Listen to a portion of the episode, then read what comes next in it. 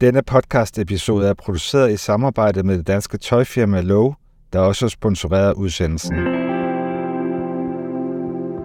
Hvilke farer er der på sådan en tur her? Det allerfarligste er at falde over bord og ikke have sikkerhedsselen. Hvis du falder over bord, så vil du højst sandsynligt blive separeret fra båden, fordi strømmen er så kraftig, som mm. den er, og du vil have rigtig, rigtig svært ved at kunne synge den mm. op igen. Plus at vi som roer ikke kan vinde båden og bruge kontra. Øh, det er også en af udfordringerne ved det, er, at du kan ikke give op, når du er derude. Der er ikke nogen, der kan komme og hente dig. Altså når vi er midt ude på Atlanterhavet, er vi tættere på en satellit, end vi er på land. Mm. Så der kan ikke komme nogen og, og gøre noget.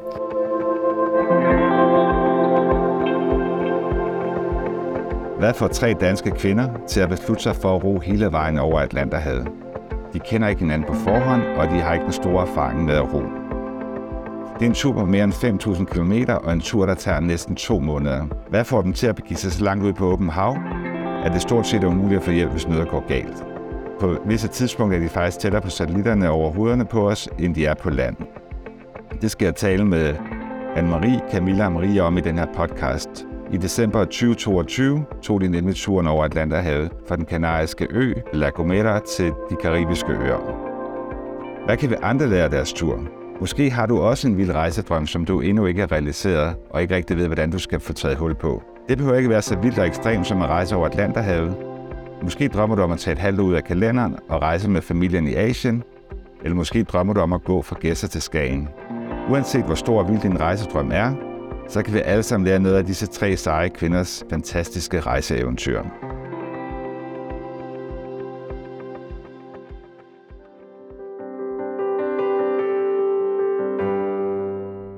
Hej derude, jeg hedder Per Sommer, og jeg er din vært her på rejsepodcasten, der hedder Taste the World. Jeg laver den her rejsepodcast, fordi jeg er vild med at rejse, og fordi jeg gerne vil inspirere andre og mig selv til lidt alternative rejsedestinationer uden så mange turister, og til lidt anderledes måder at rejse på. Har du ikke lyttet med før, så kan jeg fortælle dig, at jeg nu har lavet mere end tredive podcast-episoder, der sætter fokus på at rejse. Du kan finde dem i din podcast-app, som du lytter på nu, eller du går ind på taste the world punktum d k. Her der kan du også tilmelde dig mit nyhedsbrev, og så vil du være blandt de første, der får nyt, når jeg sender en ny podcast på gaden. Du kan også følge Taste the World på Facebook, Instagram og Twitter. Og så vil jeg også bare gerne lige sige tak til Lowe, det danske tøjmærke, der laver tøj i merinould, for at støtte denne podcast, og jeg har lavet denne podcast i samarbejde med dem. Men lad os komme i gang med dagens episode, der handler om de her tre kvinder, der tog den her vilde rejse over Atlanterhavet. fem tusind kilometer i en robåd tværs over Atlanten. tooghalvtreds dage, treogtyve timer og niogtredive minutter. Færre end tyve danskere har nogensinde gjort det her, og I de første tre kvinder, der er hundrede procent i en robåd, har sejlet over Atlanten. Hvorfor? Fordi det føltes rigtigt første gang, vi hørte om det, tror ens for os alle tre er, at da vi hørte om første gang, at det var en mulighed at gøre, vi tænkte, det lyder rigtig spændende, øh, hvor mange andre tænker noget andet. Og så har det vel lidt for os alle tre været sådan, at vi fik muligheden, fik et opkald. Og hvad var det for et opkald, I fik? For mig var det, at der var en båd med mm. nogle kvinder, der manglede nogle ekstra, og så en god tur, som øh, blev til lidt mere. Det var det vel også for jer?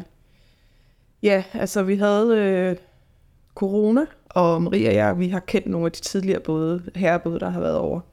Og har i den forbindelse blevet inspireret af dem og tænkt på, altså ligesom Camilla siger, okay, man kan, man kan faktisk bro over et hav, og, og hvad betyder det? Og se dem træne til det, og, og den måde, de har forberedt sig på det, og ligesom fået den her inspiration i, sådan, ej, det gad jeg virkelig godt prøve. Og har måske også fået sagt det højt i sådan en eller anden begejstring, ej, det lyder vildt fedt, det gad jeg godt prøve. Og, og der sker jo noget, når man siger tingene højt for mange gange, så er der nogen, der lytter.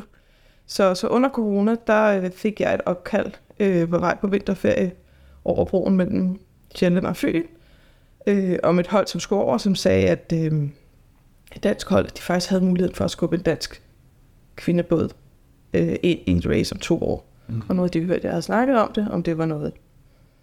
Og min første indskydelse var ikke nej. Det var sådan, ja, det okay, ja, okay, fedt.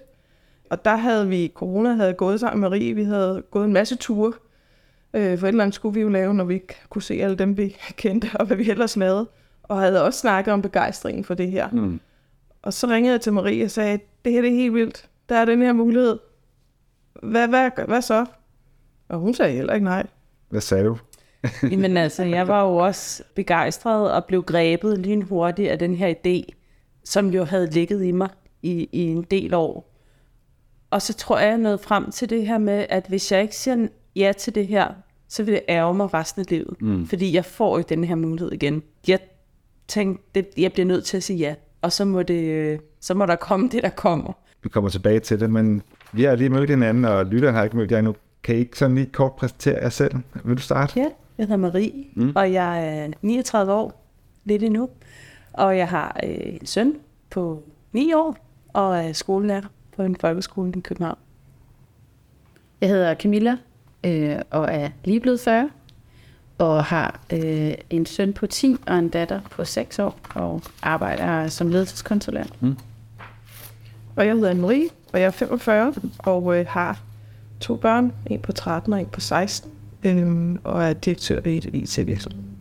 Og hvor kender I hinanden fra? Øh, Anne-Marie og jeg kender hinanden nede fra øh, The Wolfpack Gym, hvor vi træner. Mm. Øh, og så mødte vi, fik vi Camilla ved ombord, som også begyndte at træne dernede.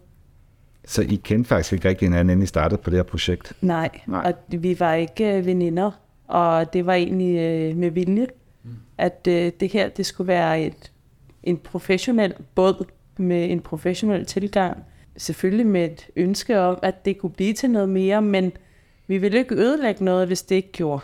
Nej. Øhm, og vi havde ikke noget bagage med øh, omkring hinanden, som vi kunne tage med. Så vi var sådan nye og sprøde. Men det er jo utrolig intenst at være sammen på så lidt plads i så mange dage. Mm. Og så blive presset fysisk og sådan noget, og psykisk selvfølgelig. Altså, det var slet ikke noget, der bekymrer jer, der I sådan blev enige om, at det skulle være jer. Altså, jeg har arbejdet med teambuilding ret meget øh, arbejdsmæssigt, og føler, føler mig ret overbevist om, at øh, hvis vi greb det rigtigt an, så ville vi godt kunne lykkes med det. Og det var jo selvfølgelig noget med allerede på første gåtur og virkelig se hinanden an og være meget ærlige. Tillid har været et af nøgleordene for hele vores rejse, og fra starten af være ærlig omkring, hvem er jeg, og hvad har jeg med i bagagen, og åbne op for nogle mennesker, man aldrig har snakket med før, om hvad bringer jeg med, som måske bliver, kan blive et issue derude, mm. øh, som I skal være opmærksom på og vide om mig. Og så har vi haft en masse samtaler, som også har været faciliteret af en coach, mm. som har hjulpet os med at lære hinanden at kende. Og hvad kan det være, at man sådan øh, skal være åben omkring, hvis man skal tilbringe så meget tid på en båd sammen? At, at man er en hisseprop, eller hvad kan det være? Ja, men man skal være villig til at dele rigtig mange ting om sig selv, mm. øh, altså allerede fra day one, ikke? For vi har jo, går jo alle sammen med noget, og ikke fordi jeg siger, at vi har facader på, når vi møder hinanden, men, men man fremstår jo altid som det bedste af en selv, mm. når man møder nye mennesker. Og der er det jo rigtig vigtigt, som Camilla siger, det her med, med tillid og ærlighed, og ligesom komme og sige, altså, når jeg bliver vred, så bliver jeg virkelig vred, og råber virkelig højt, mm. men jeg mener ikke mere med det end det, eller jeg tror sgu ikke særlig meget på mig selv, og jeg ved, når jeg kommer i de her de situationer, så, så er jeg nok ret uhensigtsmæssig i nogle ting, øh, øh, men, men jeg kan godt sige undskyld, og, og, mm.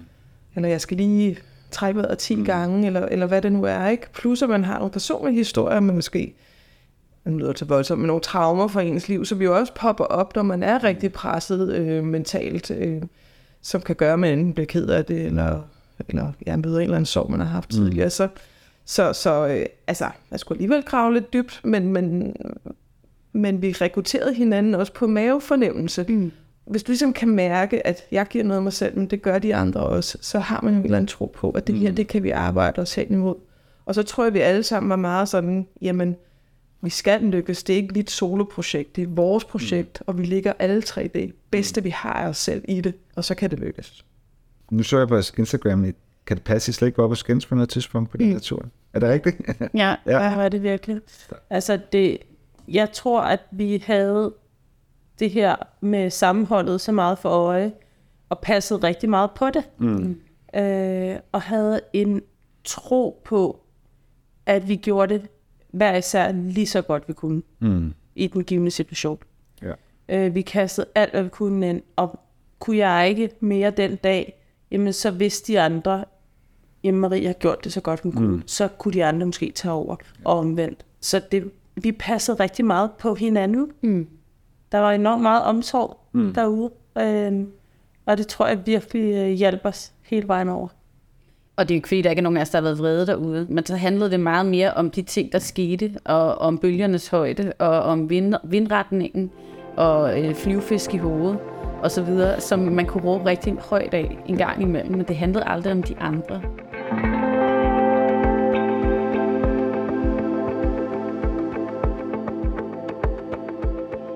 Nu handler den her podcast selvfølgelig om jeres tur, men den handler også så meget om at inspirere andre til at forfølge måske en lidt vild drøm, som I har gjort. Altså, hvad vil jeres råd være til andre, der skal tage ud på en eller anden ekstrem oplevelse samtidig? Man behøver, det kan også være et ægtepar jo, eller altså gode venner. Altså, hvad, hvordan skal man forberede sådan en yeah. et intens tur, som I har været på? Man skal i hvert fald være fuldstændig enige om, hvad målet med den her tur er, fordi ellers så tror jeg, det går galt. Hvis jeg ville have lige pludselig siger til de andre, jeg vil egentlig gerne vinde øh, det her, vores kategori, så tror jeg, at det, og de andre bare vil have oplevelsen. Så vil der blive ubalance, øh, og så vil nogle ting nu irritere mig rigtig meget, og jeg vil kunne sidde sådan, okay, de roer ikke særlig hårdt nu, eller de holder lidt mange pauser, eller et eller andet, det vil provokere mig, mm. fordi mit mål var et andet. Så jeg er hundrede procent sikker på, at det samme mål, øh, mm. i hvert fald kommunikere omkring målet med det, er altafgørende. Ja, for jeres mål var ikke at vinde, det var at gennemføre, ikke også? Det var at være det bedste hold over. Jeg kunne se hinanden i øjnene og kunne holde ud og være sammen bagefter. Mm, ja. Altså, fordi at det er de eneste, jeg har at dele det med.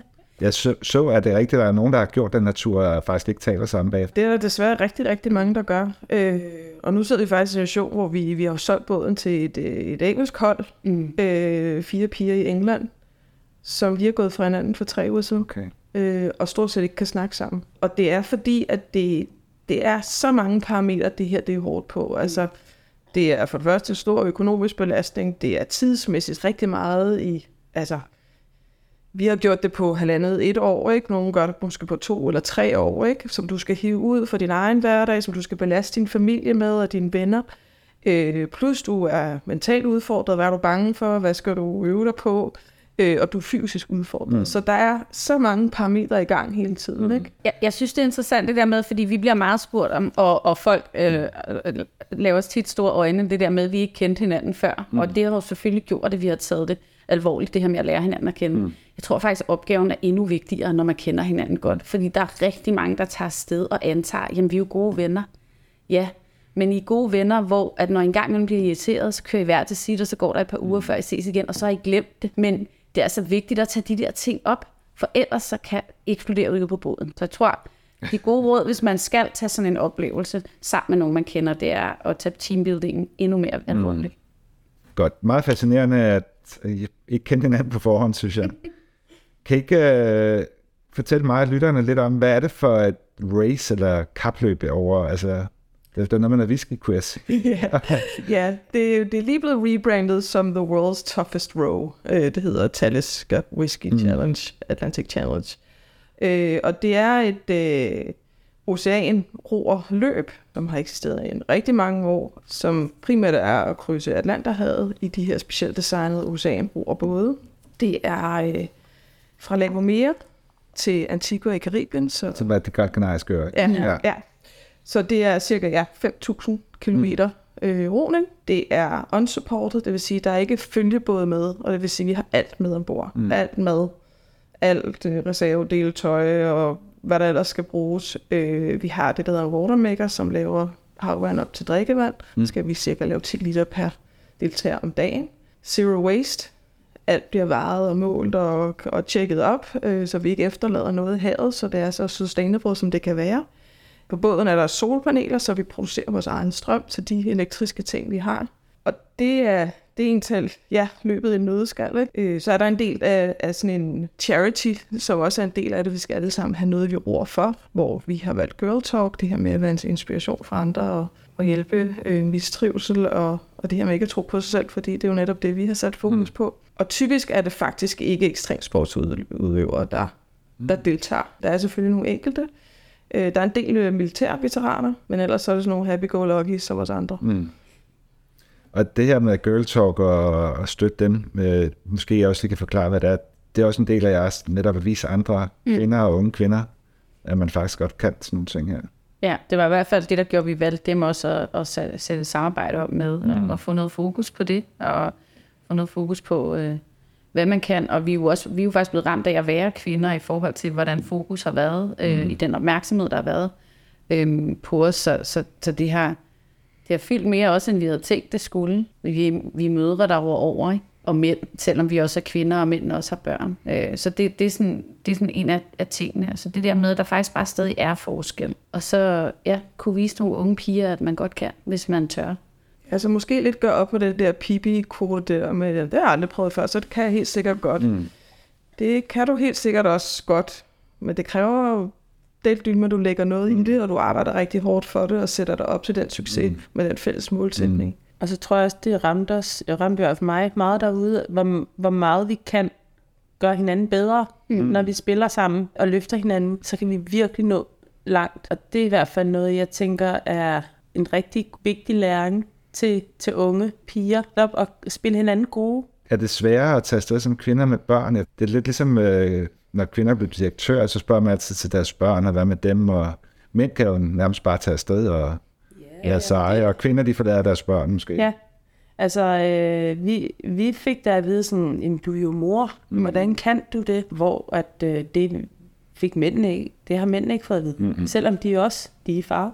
Så, så vi skulle forsvare vores valg mm. ret meget i starten. Jeg synes ikke, det har været så slemt efter vi har gjort det. Det var mere det her med sådan, det udefinerbare, hvor at jamen altså, vi er også andet. Mm. Jeg er ikke kun mor, øh, og jeg vil også gerne vise min søn, hvad der er af muligheder, og hvad man kan gøre, fordi jeg tænker også, det er en kæmpe inspirationskilde. Mm.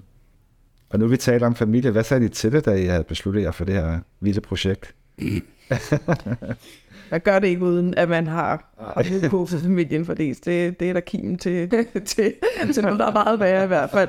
Så, så det handler jo rigtig meget om at, at ligesom servere den derhjemme, og ligesom have de her snakker også åbent og mærkeligt om, hvad, hvad, hvad betyder det for os som familie, mm. ikke? Men at de jo bare sindssygt stolte af os, altså mm. har virkelig, virkelig støttet. Det var også deres projekt. Ja. Mm. Altså, de var med på det hele vejen, mm. og det var øh, så vigtigt for os at kunne mærke det.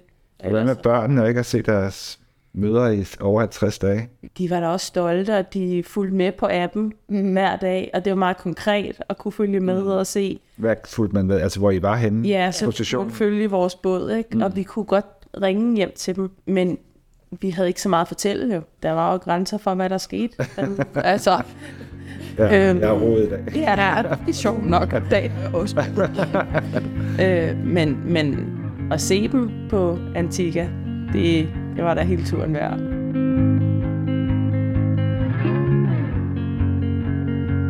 Inden vi går videre med dagens afsnit, så vil jeg bare gerne sige tak til dagens medproducent og sponsor af det her afsnit, det danske tøjfirma Lowe, og det staves L O O W.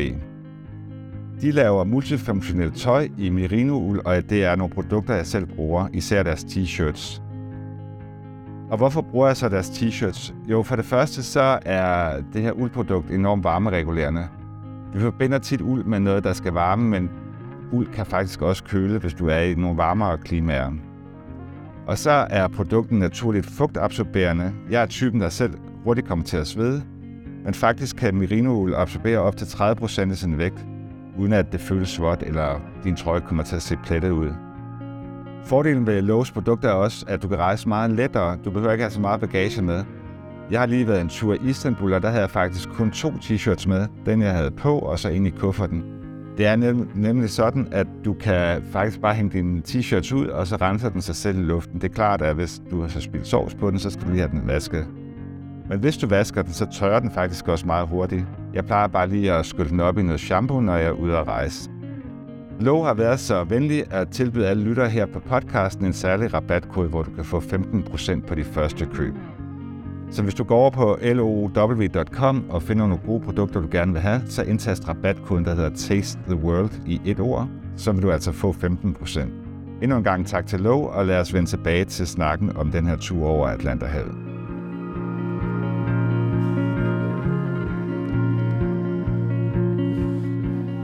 Er I sådan nogle hardcore roertyper i forvejen? Hvordan forbereder man sådan en tur her? Jamen altså, vi, vi havde flere spor, tænker jeg. Første svar er nej. Ingen er så hardcore roer. Anne-Marie og Marie har roet pænt meget i et ergometer. Det... Altså det er sådan en romaskine? Ja. Okay. Så der er selvfølgelig helt en fysiske forberedelse. Og man skal også ro noget, men man skal også styrketræne rigtig meget, fordi de dage, man sidder på havet, nedbryder man musklerne mm. øh, hele vejen over, øh, fordi man ikke får nok restitution på noget mm. tidspunkt. Så er der sådan en fysisk del. Altså det skal man bygge op inden? Det skal man bygge op ja. inden. Øhm, så er der en masse kurser. Ingen af os har heller rigtig erfaring til søs. Så det der med at lære at navigere og, og, og være på havet, skulle vi også lære. Hvordan øh, bruger man sådan noget radiosystem på en båd, mm. og hvad skal man sige, og hvordan sejler man rundt om hinanden. Og det skal man kunne inden, og så møder mm. man jo ikke så mange derude. Det er også en del af forberedelsen. Og det havde I slet ikke nogen erfaring med sådan noget? Overhovedet. Nej, ikke. Øh, jeg har ikke været ude mere end, end på turen til Sverige, eller hvad? Ja, en rundfart. Nej, men det der med at styre en båd var vel nyt for os alle. Ja. Så da vi første gang roede ud og ved på havn alene, var det ja. også sådan lidt. Og så var der selvfølgelig hele pengedelen med rejsen, nitten millioner kroner for at, at kunne komme afsted, ja. fordi der skal købes en båd og en masse udstyr og mad og, og ting og sager. Så, så der, er sådan, der er rigtig mange spor i det, så Så jeg tror, vi er blevet enige om, at det er altså et fuldtidsjob, og det er fuldtidsjob, du mm. har. Ikke? Man kan sige, at der er mange, der fokuserer på alt det fysiske, og det var måske nærmest det nemmeste af det hele. Det var jo at gå ned og så hive noget jern og løbe en tur. Altså det er alle de andre kompetencer, man skal tilegne sig, som man ikke har en eneste erfaring med fra tidligere, og man faktisk ikke aner noget om. Hvordan laver man søredning? Altså hvordan vender du redningsflåde i bølgegang? Men hvad gjorde I sådan rent praktisk? Fandt I en, øh, en person, der havde prøvet det her før, eller hvordan øh, kommer man i gang med sådan noget her og får viden? Vi lagde os tæt op af vores uh, træner nede i Wolfpack Glasse, som har gjort det tre gange før. Tre gange? Ja. ja. Mm-hmm. Så har været ekspert. Ja, og så Stefan, som jo var vores mentaltræner, har også været det for Lasse. Mm. Så begge to har haft erfaring med at krydse havet mm. på hver deres måde med det, vi havde brugt. Så I, altså, I startede halvandet år før I tog øh, mm. afsted? Mm. Og, og vi lagde os meget op af Lasse og, og Stefan, og lyttede til dem, men vi, vi valgte også nogle gange at sige, at vi tror, vi Vi tror på det her. Vi, vi gør det også på vores egen måde. Mm. Godt, så I træner halvandet år. Det var så både noget fysisk træning og noget sådan viden omkring, hvordan man sejler, og noget mental træning. Mm. Var der ellers andet? Hvad med pengene, tænker jeg? Altså, hvordan skaffer man en million til sådan en tur der? At, øh, noget af det var vores egen sparepenge, mm. men ellers så går du jo, nu lyder det sådan, så går du jo tikkers på gang i forhold til sponsoraten, mm. og ser om, om der er virksomheder eller andre, som kan se en idé i at tabe ind i den historie, mm. som vi også gerne vil fortælle med at gøre det. Øhm, og det var vi gode og heldige til at finde en del, som, mm. som der ville, ikke? Og, og det er jo også hårdt arbejde. Øh, også fordi, at når de fleste hører, at vi vil gerne bruge over Atlanterhavet, så tænker de, gud fader, det var mm. så ikke, ikke ekstrem sportsudøver, hvad fanden har I tænkt? Så man skal faktisk også være god til kommunikation og markedsføring. Ja, og salg, ikke? Ja, ja. Øh, og vi skulle bygge hele det her Instagram-univers op, ikke? Og der sidder jo bare tre tosser her, og, og hvordan laver man en reel, og hvordan, altså, altså hold nu op, ikke? Det var en ja. steep learning curve. Ja, for til sammen havde lavet tyve posts på Instagram på tværs af tre profilprøver og bygge, altså så det var, vi var godt klar, det var op ad bakken. Ja. ja, så masser af kompetencer og ja. Ja, nye ting, man skal finde ind i, ikke? Ja, mængden af nye ting, vi skulle ja. lære hele tiden, den, ja. den, var, den var høj. Så et kæmpestort læringsprojekt. Ja. ja. Men lykkedes I at få finansieret turen? Eller må de selv kaste nogle penge i det? Vi har selv kastet nogle penge i det, mm. men, men vi fik finansieret noget af det. Vi fandt jo også ret hurtigt ud af, at der, der er ligesom øh, to måder at, at få hjælp til projektet på. Det ene er at være bevidst om, hvad skal vi have med derud? Mm. Fordi der er tit nogen, som gerne vil sponsorere deres produkter. Så vi har haft øh, sponsoreret både noget af maden og vores tøj og vores øh, lydudstyr, høretelefoner og højttaler og sådan noget. Mm. Og så er den del, som er at få folk til at lægge penge, som er meget sværere. Der er vi jo også ude nu at holde foredrag, og det er lidt nemmere nu at sælge den del, fordi man for alvor har noget at fortælle.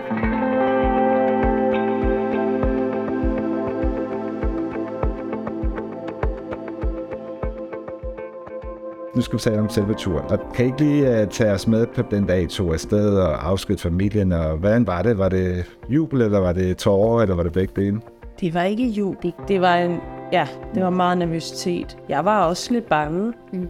og så tror jeg, det ramte mig rigtig hårdt at se min kæreste være så presset, som han var. Mm. Det har jeg aldrig set før, og jeg kan huske, Anne-Marie og vi lige snakkede sammen og t- sagde, hvad er det, vi byder dem? Mm. Altså, helt ærligt, hvad er vi i gang? Men øh, så fik vi sagt farvel, og de måtte ikke komme ned ved bådene, så vi sagde farvel op ved kajen, og så stod vi nede ved båden, og så siger Anne-Marie, som øh, er vores kaptajn, nu skal vi lige samles. Og så øh, stod vi og krammede og græd alle tre. men sagde, nu gør vi det her. Nu har vi taget det der beslutning, nu gør vi det. Og det var, det tror jeg var rigtig, rigtig vigtigt, at vi gjorde det, fordi at der var nogle stykker ellers, der var ved at sige, ej, ellers tak. Jeg tror lige, jeg skal med de andre på en café nu. Ja. Ja. Altså, det, det, det kulminerer så meget på den dag, så, så, så det kan både mm. altså, gå den ene eller den anden vej. Øh, og da vi så ligesom fik rodet ud, og var ligesom blevet sendt afsted og sådan noget, så lagde der faktisk sådan ro. Mm. Jeg havde måske lidt troet, at vi var sådan, wow, nu kører der det, og vi skal afsted. Men vi var faktisk ekstremt rolige, og sådan, uh, altså det var som om, så gik luften lidt mm. ud af al den der intensitet, der havde været inden, at... Øh, altså, det var virkelig intens, synes jeg, ja, ja. op til øh, at få lov til at sætte sig den båd, ikke? Og så er det jo bare en kæmpe kontrast, fordi så sidder de tre tosser i hænderne, ikke? Og der er ikke noget omkring os andet end stjernehimmel og vand, nej. Og der er helt stille, ikke? Så man går ligesom fra det der meget intense til noget, der er sådan helt... Mm. Hvordan er hverdagen på sådan en båd, når I, da I først var afsted? Altså, I roer selvfølgelig, men der er jo også en masse andre ting, man skal... Og... Jamen, der er faktisk ikke så mange andre ting, man okay. skal... Altså... Øh...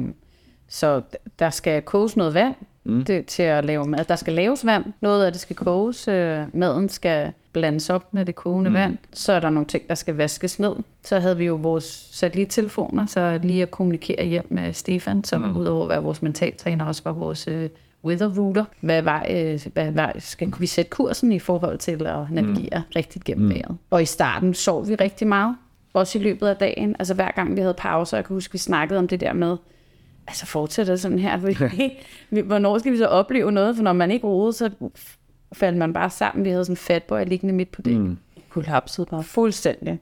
Men altså på et tidspunkt find, finder, fandt vi en rytme, og hvor formiddagen var ligesom den, man brugte pauserne derpå og forordnede tingene, og de ting, der skulle gøres, og så var eftermiddagen og aften mere til, til hygge og mm. musik og fælles podcast og sådan noget. Um, som vi også brugte noget tid på at snakke om, hvad er det, der gør os glade herude, mm-hmm. og hvad er det, vi skal huske at have med. Øh, hvem har brug for at høre musik i dag, eller mm. hvad med den der podcastserie, den var da meget god, den kunne jeg godt bruge mm. i dag. Havde I sådan vagter med at roe? Altså, man, ja. Hvor lang tid roede I i gangen? Om dagen, så roede vi to timer, og så havde vi en times pause. Det gjorde vi sådan hele dag, og så om natten, så gjorde, havde vi sådan et skift, hvor vi roede to timer alene. Til gengæld så fik vi fire timers søvn. Altså, og det her, det kunne lade sig gøre, hvis vejret var med os. Der var også rigtig mange nætter, hvor vi måtte ro to timer på, en time af, fireogtyve syv. Så det er ikke sådan den sundeste form for søvn, man får på sådan en tur der? Nej, det, det kan man ikke sige. Nej. Det, det, det kan man ikke. Men jeg overrasker over lidt, det fyldte faktisk. Ja. Ja, så det var ikke sådan, at vi hele tiden, åh, jeg er træt der, wow. Altså, det var ligesom ikke det, der, der fyldte sådan, så man... Og det kan også være, at det er fordi, det var taget ud af ligningen, fordi man vidste, hvis jeg sidder her og øffer over, og jeg er super træt og gerne vil sove noget mere, jamen så går det ud over Marie og Camilla, fordi så skal de jo ro en time mere. Det kan jo ikke, altså jeg kan ikke sige, nå, i stedet for to timer gider jeg lige ro tre. Altså det kan man jo ikke sådan byde de andre-agtigt. Men, men jeg synes, vi var rigtig gode, så når vi havde et overskud, så kunne en af os godt sige til en, der måske var pause, nu vil jeg tage bare en halv eller en hel time mere, for jeg kan godt, jeg kan godt køre en halv eller en hel time mere. Så det kom ligesom som en gave fra de Fra, fra en til de andre, fremfor mm. man sagde sådan, wow, nu skal jeg lige sidde. Så jeg synes faktisk ikke, det fyldte særlig meget i forhold til søvnen, da vi ligesom først var kommet over søsyge og, og trætheden det lige der i starten, så, så var vi ligesom inde i det her mm. flow, ikke? Øhm. Det lyder bare vildt, det der med, at I kan jo nærmest ikke nå at få en dyb søvn, hvis I bare så en time eller to. Der var også mange, mange, mange, mange døgn, hvor det fik vi heller ikke. Nej, nej. Altså, og, og vi blev også lidt småskøre. Ja. Ja. Altså, det, det er jo tortur. altså... Ja. Det, altså, så kom du op, og så begyndte du at ro, og så er det som om, altså sjovt, når kroppen vender sig til det, mm. at du, det skal du, og så er du på igen.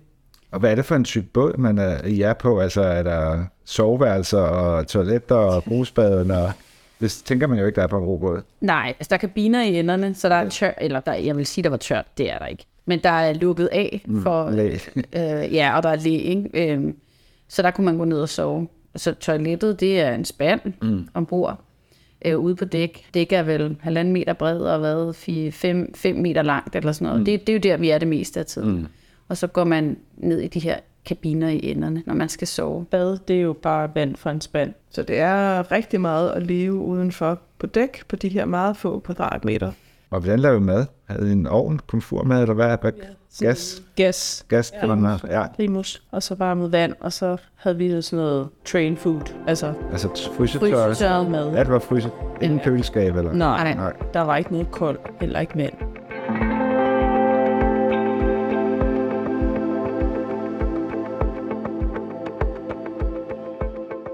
Så hvilke farer er der på sådan en tur her? Det allerfarligste er at falde over bord og ikke have sikkerhedslinjen. Hvis du falder over bord, så vil du højst sandsynligt blive separeret fra båden, fordi strømmen er så kraftig, som mm. den er, og du vil have rigtig, rigtig svært ved at kunne synge den mm. op igen. Plus at vi som roer ikke kan vinde båden og ro kontra. Øh, det er også en af udfordringerne ved det, er, at du kan ikke give op, når du er derude. Der er ikke nogen, der kan komme og hente dig. Altså når vi er midt ude på Atlanterhavet, er vi tættere på en satellit, end vi er på land. Mm. Så der kan ikke komme nogen og, og gøre noget. Så det er den største fare. Så derfor har vi harness på øh, fireogtyve syv, og så har vi al, alle tre en sikkerhedsline på, som er, er sat på to klippet mm. på to steder på båden. Og mm. det er den at all time. Når vi skulle rense, nu siger vi, Anne-Marie rensede båden. Det vil sige, en gang om ugen dykker man ud øh, under båden og ligesom skraber roer og alger af. Der har vi ligesom en forlæget øh, svømmeline, som vi så klipper på det harness, som hun er mm. på. Og der er selvfølgelig kun en i vandet ad gangen, mm. så vi har fat i hende hele tiden. Mm. Så det er det allerfarligste, og det var ligesom også, kan man sige, vores regel nummer et. Vi har meget, altså sikkerhed er nummer et. Der er ingen af os, der gør det her for at sætte livet på spil. Mm. Øh, vi har ikke noget dødsønske, eller skal helt ud og mærke, om vi virkelig er i live. Det var ikke derfor, vi ja. gjorde det. Så sikkerheden var alfa og omega for os alle sammen. Mm. Der kan vel også være ekstremt vejr, tænker jeg. Det er båden jo bygget til. Okay, det kan den godt klare. Mm. Yeah. Kæmpe altså, bølger. Ja, yeah, vi... vi Der var et andet hold i en bådtype ligesom vores, som, hvor bølgen, altså bølgen kom fra siden, vi var også oppe på siden og ligge. Den, de skubber jo til, men den er bygget til at flippe op igen. Okay. Det har vi ikke selv prøvet, men dem, der prøvede det, den flippede tilbage. Og det er båden som udgangspunkt bygget til. Jeg læste også, at det blev søsyg, mm-hmm. så jeg tænkte, jeg havde ikke øvet hjemmefra, men det, det er nogle helt andre bølger, der er derude. Yeah. Eller, ja. ja, det er bare noget andet. Altså, ja. Og være i det hele tiden? Eller? Ja. Jamen, vi, havde jo også, vi har jo også været flere døgn på vandet, mm. inden vi tog afsted og, og, og sovet og, og så videre, og også været en lille smule søsyg. Det er bare noget andet derude. Det er ekstremt. Ikke? Altså, ja. Jeg har aldrig været søsyg så mange dage. Nej, altså, øhm, og du skal jo performe, selvom du er søsyg. Mm. Altså, multitasking kommer jo høj i sædet, fordi selvom du kaster op, skal du stadig ro, eller mm. noget, eller hvile, eller hvad der nu skal. Ikke? Vi vidste godt, det ville komme. Det er noget, der ligesom bliver talesat rigtig, rigtig meget fra races side af. Vi havde nogle søsygepiller, som vi tog på et tidspunkt. Øh, det var primært Maria og jeg, der var over helt nede i knæ, ikke? Men det er et mentalt game, mm. søsyge. Det, øh, det er forfærdeligt, men det handler jo om at blive ved med at drikke og spise. Velvidende om, at ti minutter efter, så kaster du det helt op igen. Mm. For den var det mentalt. Ja, ja, ja. For du skal hele tiden... Altså, det er jo nemt at sige, at jeg er så søsyg, og så kan du bare ligge dernede. Det vil man nok gøre på en færge, fordi man ved, om to timer er det slut, og så går ja. vi for bord, ikke? Vi skal jo performe hele tiden, så vi bliver nødt til at ikke dehydrere, og mm. heller ikke sikre, at vi ikke har energi mm. til at gøre det, vi skal. Og det er også vejen ud af søsyg, det er at blive ved med at give kroppen noget næring. Så det er bare drik, spis, drik. Var det sådan det hårdeste fysisk for jer, så den her søsyg, eller var det noget andet?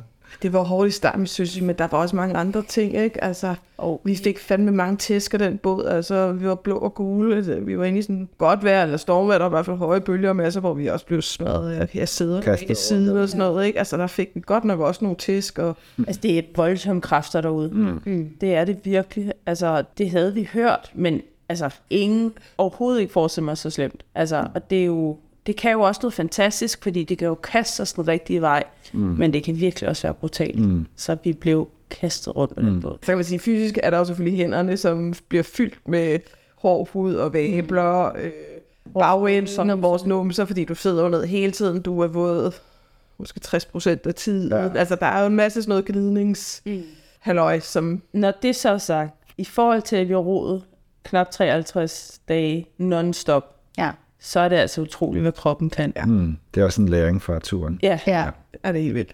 Det, det også hvor hurtigt, at man kommer nogenlunde tilbage til, altså man kan sige, allerede den første uge på Antigua, begyndte man jo at kunne erkende sig selv, mm. og bruge sine hænder, og gå normalt og sådan noget. Jeg vil sige, vi er der alle sammen sådan nogen, nogenlunde ved at komme tilbage i den samme træningsform, mm. som jeg tænker, vi var i inden, og det, mm. det, det synes jeg alligevel også er ret imponerende, mm. at man allerede nu kan sidde i et roergometer og presse sig selv, øh, uden at kroppen bare siger, hvad laver du? Og har lyst til at sidde i et roergometer. Det er jo også folk, der siger, har du roet nu? Ja, vi træner så tre gange om ugen ah. sammen, og bliver glade, når vi ser hinanden om morgenen. Og... Det var lidt om de hårde ting. Hvad med, hvad, hvis jeg skulle nævne lidt højdepunkter for turen også, hvad vil I fremhæve? Naturoplevelser. Fantastisk. Hvad kunne det være? Stjernehimlen om natten, stjerneskud på ugen, solen, både opgang og nedgang, mm.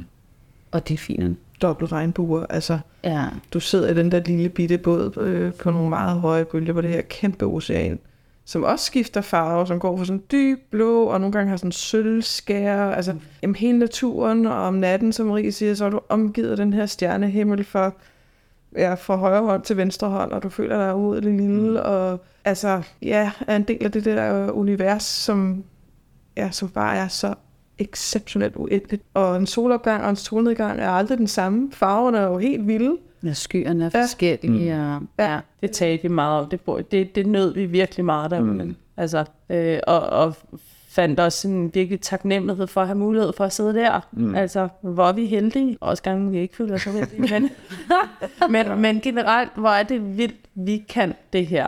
Ja, vi føler os meget privilegerede derude. Ja. Og prøvede også at huske hinanden på det de dage, hvor det var hårdt. Var der noget, der sådan overraskede, noget jeg tænkte, det her skulle være forberedt os på? Eller var, var I ligesom fit for fight på turen? Ja, det synes jeg, vi kunne nok godt have været bedre til at lave nogle knob, eller altså, der var der nok nogle ting, vi kunne have trænet lidt mere, tænker jeg. Øh, måske testet med vores udstyr lidt bedre. Mm. Øh, men vi er jo egentlig så heldige, at øh, på dag den syvogtyvende december, vi tager jo stadig den tolvte december, mm. så brækker vores styrearm på mm. båden. Øh, og det gør det. Jamen, det er den, der forbinder roret til enten manuel styring med, med tov, eller vores autopilot. Og når den knækker, så har du ingen kontrol over båden. Det vil sige, den ligger bare knalder rundt. Og det er aldrig oplevet i racet før. Og det vil sige, at man umiddelbart ikke havde en løsning til, hvordan vi skulle reparere det her. Det var virkelig frustrerende. Og ender med, at vi laver den her Apollo tretten løsning, hvor vi sender hjem, det er det her værktøj, vi har, det er det her øh, reparationshalløj, vi har. Hvad kan vi lave med det? Øh, fordi muligheden er jo ikke, at der kommer nogen med noget. Øh, så hvis vi ikke havde løst det, så måtte vi have givet op og havde blevet... Altså lavede det, der hedder banded ship, og så blev hentet af en eller anden containerskib og blev mm. taget et eller andet, og så er turen jo slut. Mm. Men vi ender med at få, få lavet den her styrearm med tre meter snor og noget gaffatape, to skruer og, og et par strips, som kommer til at holde. Og det er da bare sådan en kæmpe sejr, mm. at vi tre tog lille ingeniøreksamen og faktisk øh, formåede at, at gøre det her. Og sjovt nok, så brækker en styrearm jo altid kun om natten. Mm. I højbølger. Altså selvfølgelig gør den det, hvor man skal sidde med lommelygter i munden, og jeg ved fandme ikke hvad, altså for at få det der til.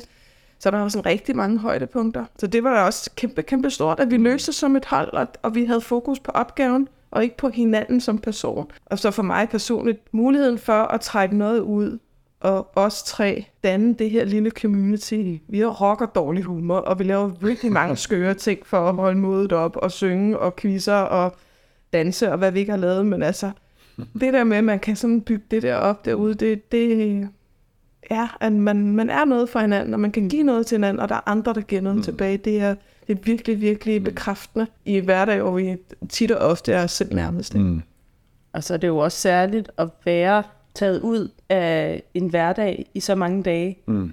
og blive placeret et sted, hvor du ikke kan noget andet end at være. Øh, det gør noget ved ens selv, de tanker, de tænkte. Det gør noget ved den måde, vi er sammen på. De snakke, vi har haft. Du kommer ikke til at have de snakke med nogen andre mennesker, fordi du er ikke i så lang tid sammen på den måde. Det er meget specielt. Der er heller ikke Facebook og YouTube, der forstyrrer. Nej, intet. Mm. Øh, så du er der bare, mm. og du kan kun være der. Mm. Du har ingen bagkanter. Så det, det, er, det er virkelig særligt.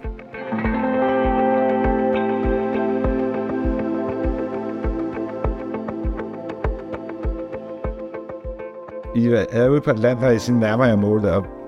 Tag os lige med til, når I kommer i land der på den karibiske Antigua. Mm.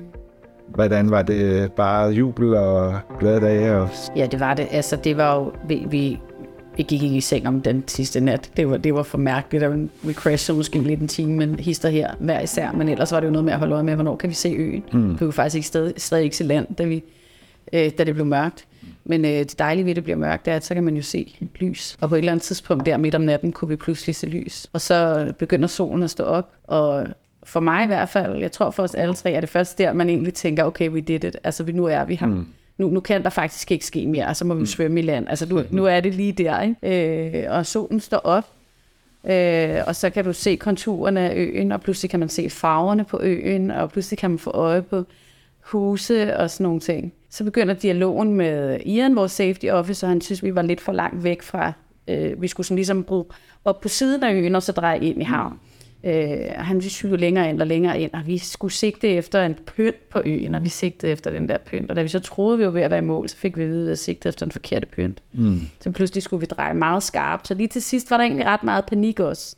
Øh, og vi skulle bruge mere til, end vi havde gjort længe. Men altså, øh, der, de, der er sådan en mediebåd dernede, som kom ud til os, og også hjalp os og sagde, at det er, det er nu, og Anne-Marie som kaptajn tog, tog håndstyringen, så vi styrede den manuelt ind, øh, og så rodede Marie og jeg, at det bedste, vi har lært.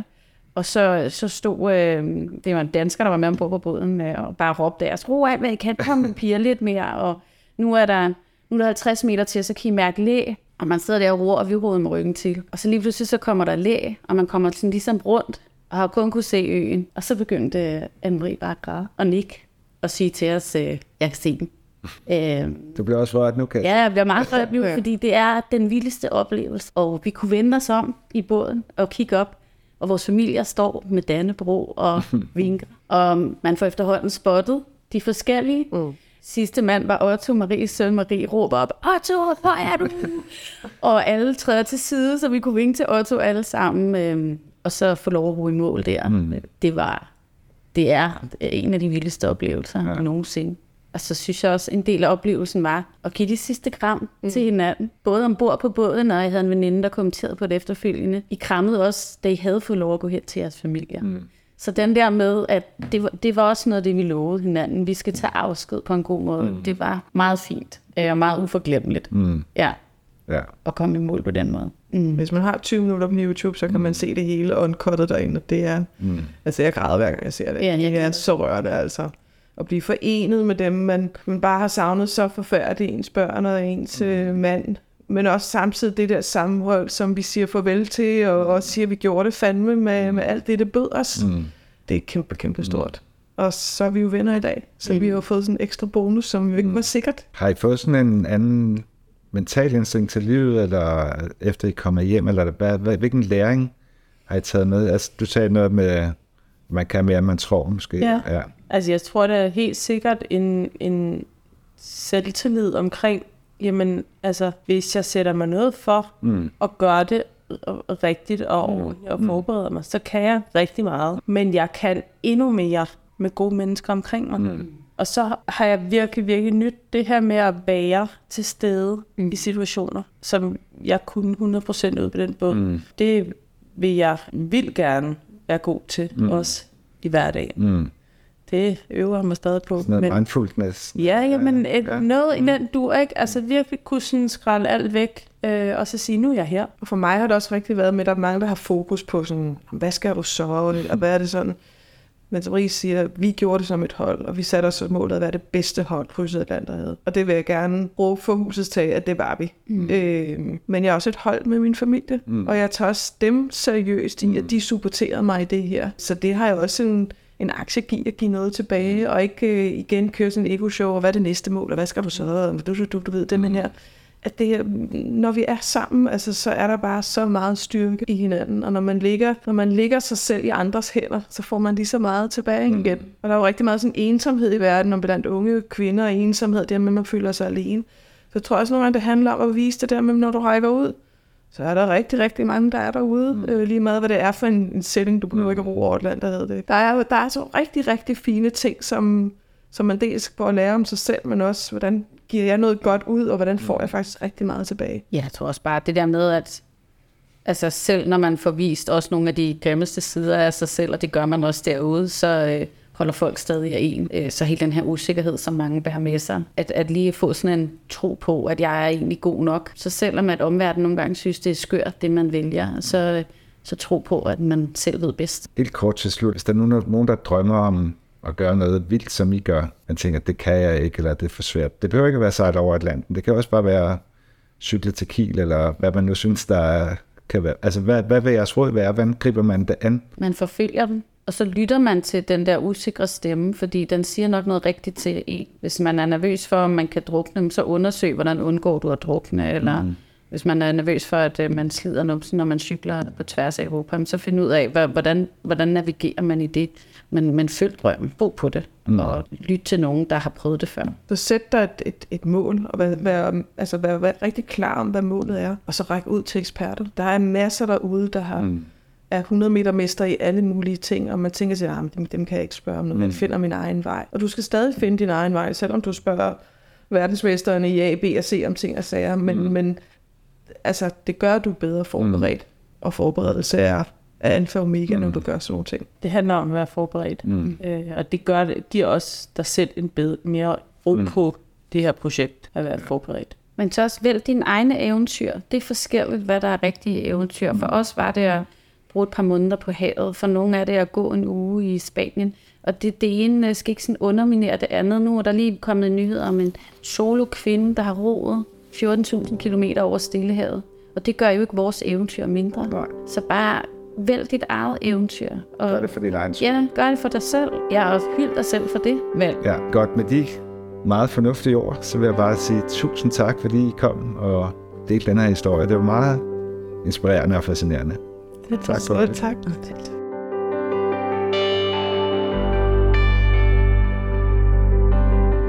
Så nåede vi til vejs ende, og tak fordi du lyttede med hele vejen her til slut. En endnu større tak til Camilla, Marie og Anne-Marie, fordi de vil komme og fortælle om deres fantastiske, vilde, ekstreme eventyr hen over Atlanterhavet. Vil du gerne se billeder fra deres tur og video, så kan du gå ind på tastetheworld punktum d k skråstreg atlanterhavet. Her der kan du finde links til deres Instagram-profil, og der er også et par links til nogle YouTube-film, der viser det tidspunkt, vi kommer i land på Antigua, på de her karibiske øer. Her blev de mødt af deres familier, og det er faktisk rigtig rørende at se. Har du lyst til at høre flere podcasts, så kan du selvfølgelig finde dem i din podcast-app. Jeg har lavet mere end tredive podcasts nu. Du kan også gå ind på taste the world punktum d k og finde både rejsepodcast og rejseartikler. Og når du nu er herinde alligevel, så tilmeld dig lige af min nyhedsmail, fordi så vil du være blandt de første, der får besked, når jeg laver en ny rejsepodcast. Og inden vi helt slutter af, så vil jeg også gerne sige tak til dagens samarbejdspartner og sponsor, det danske tøjfirma Lowe. Men jeg vil slutte af for nu, og jeg håber, vi lyttes en anden gang. Kan du have det godt.